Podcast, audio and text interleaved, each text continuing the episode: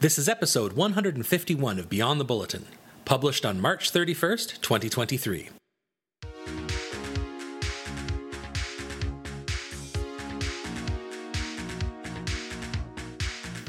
Hello and welcome to episode 151 of Beyond the Bulletin. From the University of Waterloo, I'm Brandon Sweet, editor of the Daily Bulletin. And from Media Relations, I'm Pamela Smythe. On this podcast, we go beyond the pages and pixels of the Daily Bulletin to inform you about important news and views from our community. Please keep listening for my conversation with Darrell Adams of the Warriors football program. The associate head coach, defensive coordinator, and recruiting coordinator join me to discuss his anti racism work. Thank you for joining us as we go beyond the bulletin. I was going to say gridiron, but I don't think I can pull that off. Oh, I like I like the word gridiron, but then it makes me think of of like pancakes and other things that you cook on a griddle. I know. What is a gridiron? I know what it is sort of metaphorically, but why is it even called that? Do you have any idea? Well, I'm assuming, and any sports fan can prove me wrong by emailing bulletin at uwaterloo.ca, is that the the lines on the football field make a grid similar to a oven rack. I don't know. Look it up. Google it. Google it is the new read a book. I, like I mean, I would also accept Battlefield. Now, here's what's been happening. The university welcomed an Eagle staff to our institution in a special ceremony on March 27th. The ceremony began with drumming by the Cedar Hill Singers and a procession, followed by a prayer of thanks led by Elder Bill Woodworth. Myeengun Henry, Indigenous Knowledge Keeper, introduced the Eagle staff on behalf of the university's Indigenous community, marking an important step in Waterloo's journey towards reconciliation.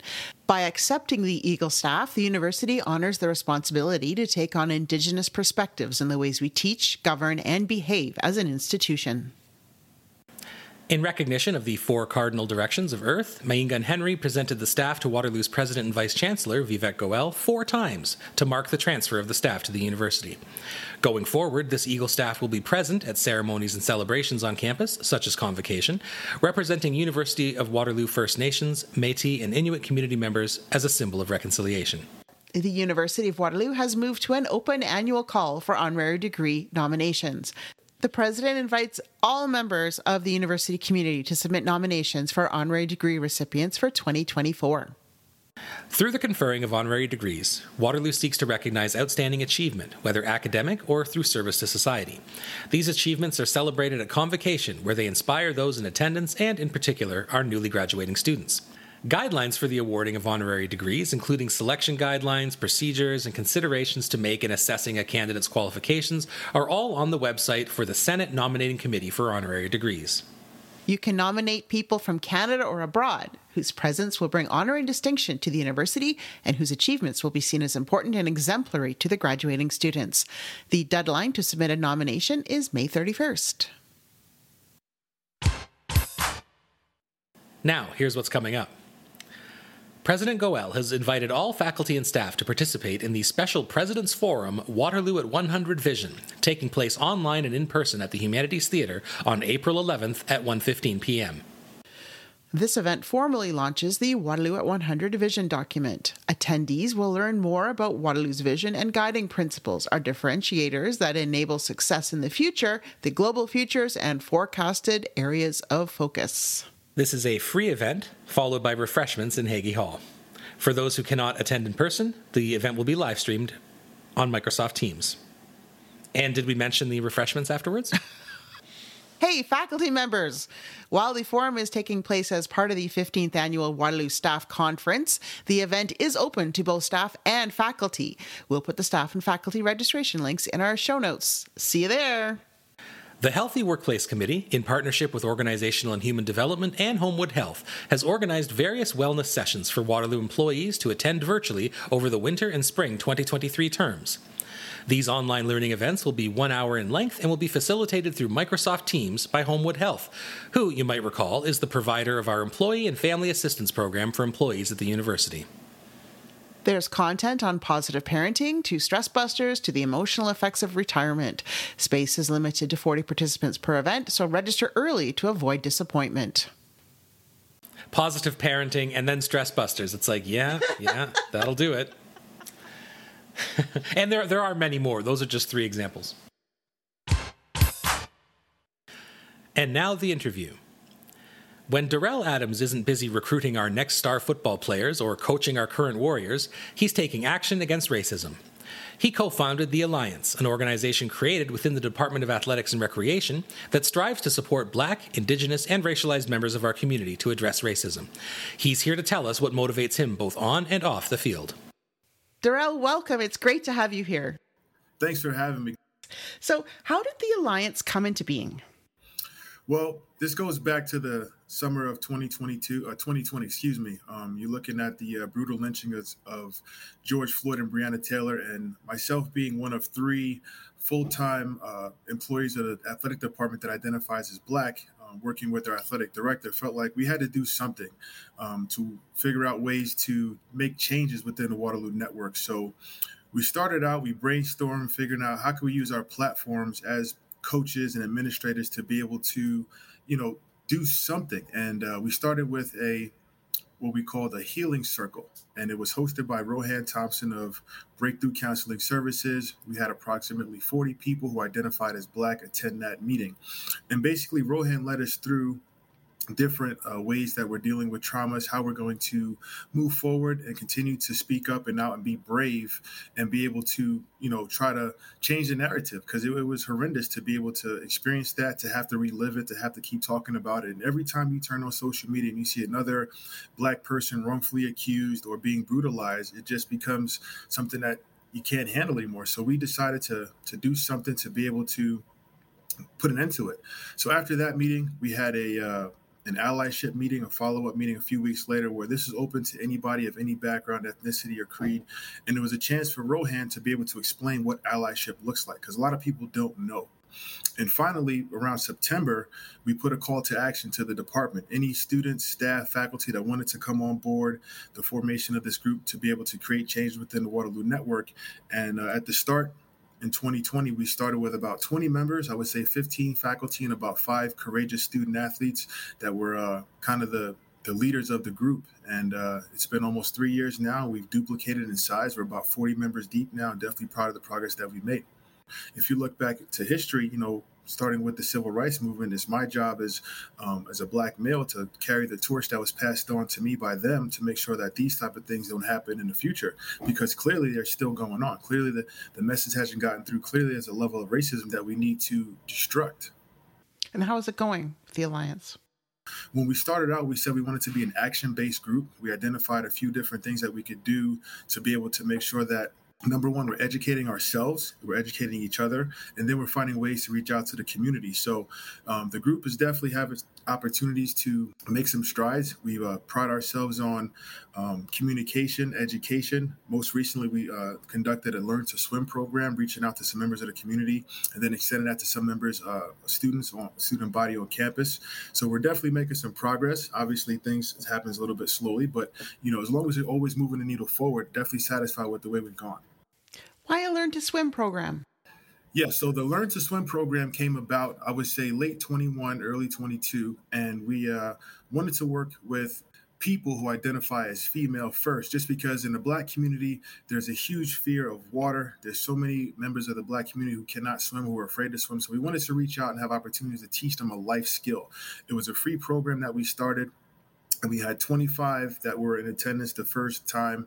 It was an eight week program that ran on Sundays, and we had a lot of um, opportunities to help them build their confidence, develop their skills and techniques, and it's been very successful. We've been able to duplicate that this year and double that number from 25 to 50, incorporating some people who identify as male now. And thankfully, we've been able to obtain some government grants to fund the program, providing equipment and lifeguards so that way safety is always a priority.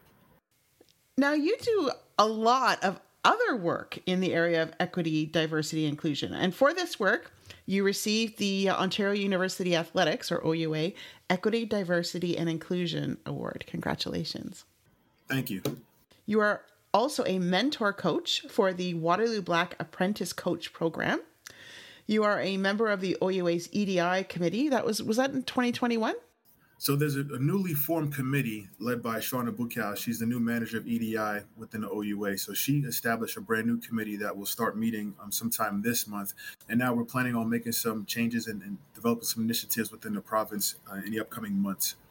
And you also are a member of Waterloo's Black Faculty Collective and a member of the Black Canadian Coaches Association, plus the Black Football Coaches of Canada yes, it's it's a lot on my plate, but um, it doesn't feel like work. It's just part of who I am as a black man who happens to be uh, involved in athletics.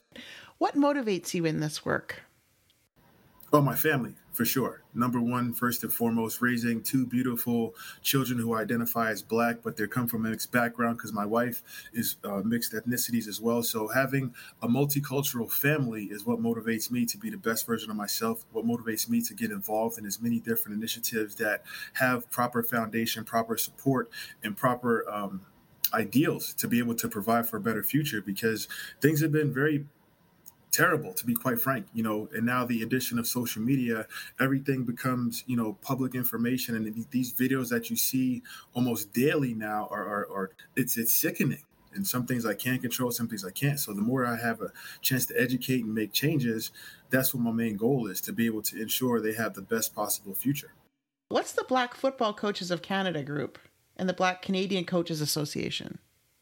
So the Black Canadian Coaches Association is kind of the umbrella group, and that's basically all the coaches in Canada across all sports that identify as black. And the Black Football Coaches uh, branch of that umbrella of that tree, better said, is specifically for black football coaches. And it started out as kind of like a forum for open conversation. Um, it's an opportunity for us to network, to get to know one another, um, and then to be able to kind of share our experiences, to vent our frustrations. It's a, a brave space for us to be who we are and, and kind of, you know, step into our comfort zone. Whereas more times than not, we're, we're always outside of our comfort zone because we're living in a white centered world and we have to code switch and be able to play the game we got to play to do the jobs that we do. So having those spaces allows us to be able to kind of remember who we are as people and be able to make changes and be able to help each other out. How do you incorporate your anti-racism work and your your EDI work into your everyday? How does it impact your everyday work? Well, there's no separation. It's not like I wake up in the morning and say, "Hey, I got to do this regarding anti-racism." Being a black man, the minute I wake up, I work I wake up into a racist world. So it's just a part of a fabric of who I am. It's just a matter of making concentrated efforts to educate others about, hey, this might be a racist incident, or I might have to aid a player that's dealing with some problems, or we might have meetings with the alliance. So once again, you know, being a black man in a white centered world, you're always dealing with stereotypes and racism. You're always fighting. You're always on the defensive. You're always trying to find ways to prove why people should treat you a certain way. So, like I said, I don't have to go out of my way to think, okay, how do I make this anti racist statement or how do I do that? This is just how I live my life. When you call these things out, how is that going?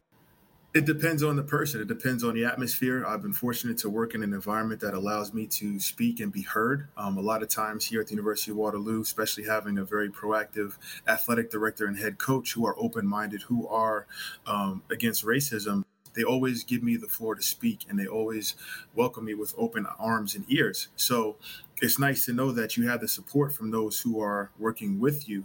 And you, you'll find people that are not interested in anything you have to say, that will always have that brick wall up, that will always be racist. It's just in their blood. So it's just a matter of navigating through those water uh, on a daily basis. Racism is something that's taught, right? If you if you put two newborn babies in a room, they're not going to know the difference black, white, Chinese, Indian. They're not going to know. People have to teach them that.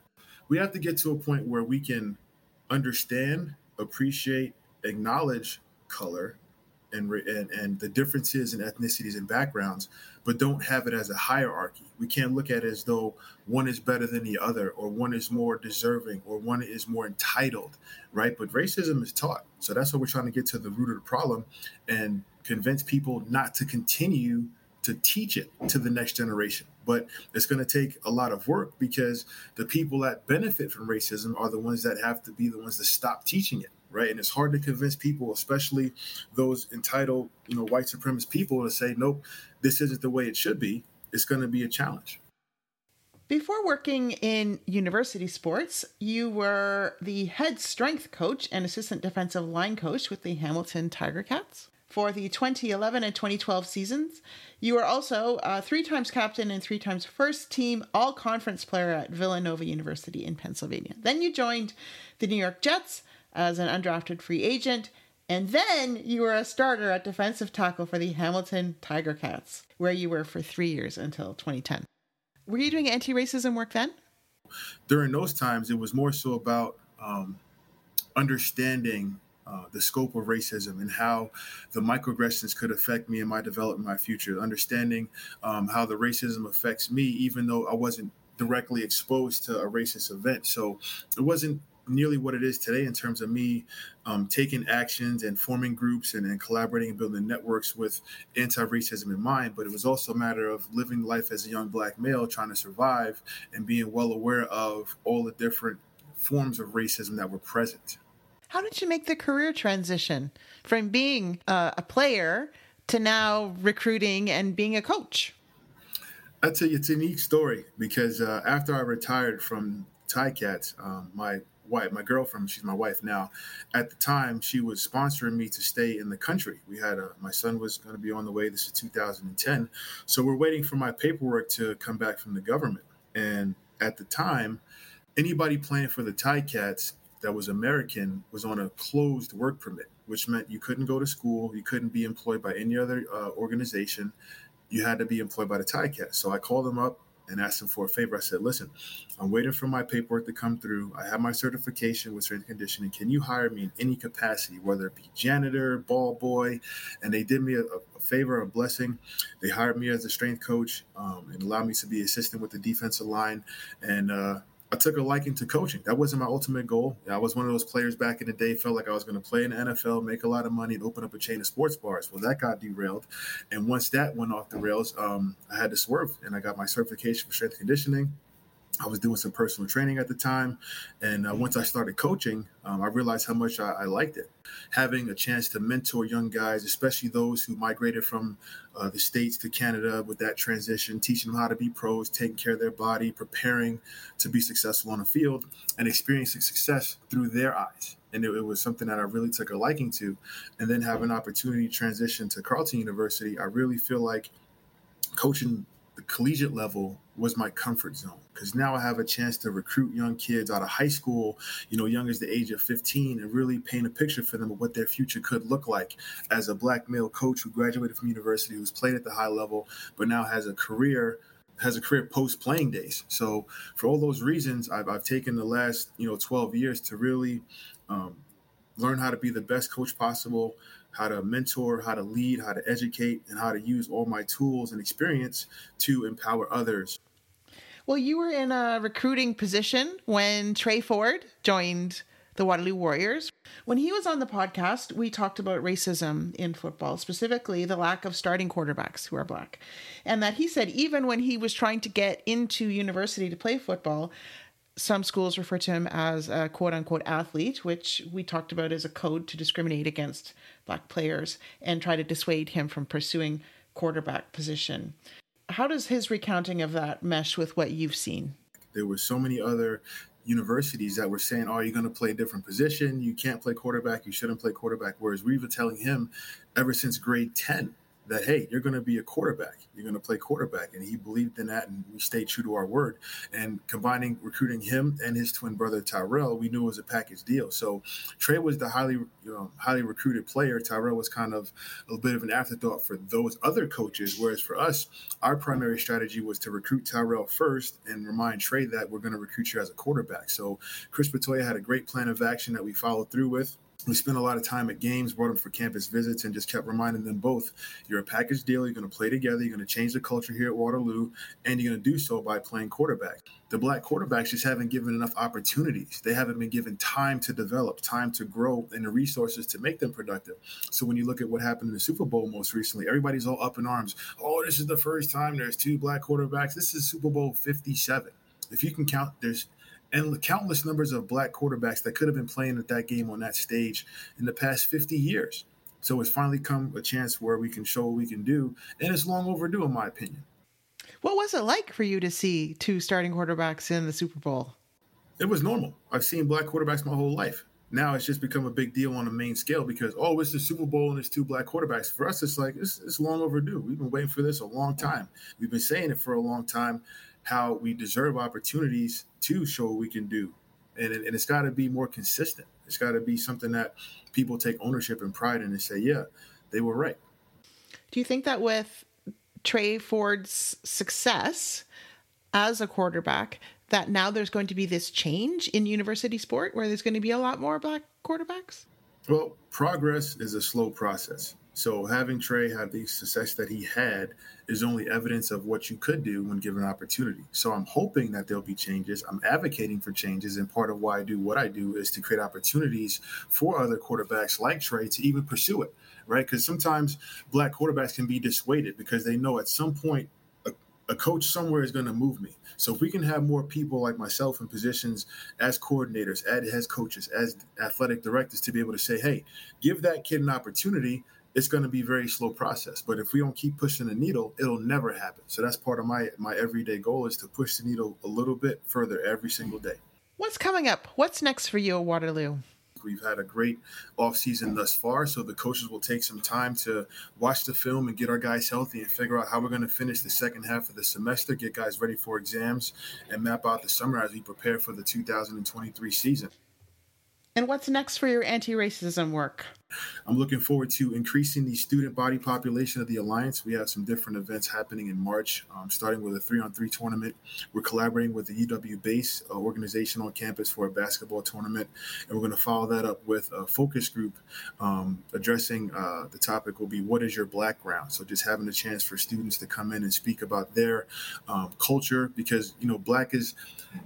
I don't want to say black is not uniform, but there's no one singular type of blackness. Everybody has a different background, different upbringing, different cultural uh, identity. So having a chance to share stories and collaborate and network. So increasing student body population, working with Shauna, and uh, continuing to fight the good fight every single day.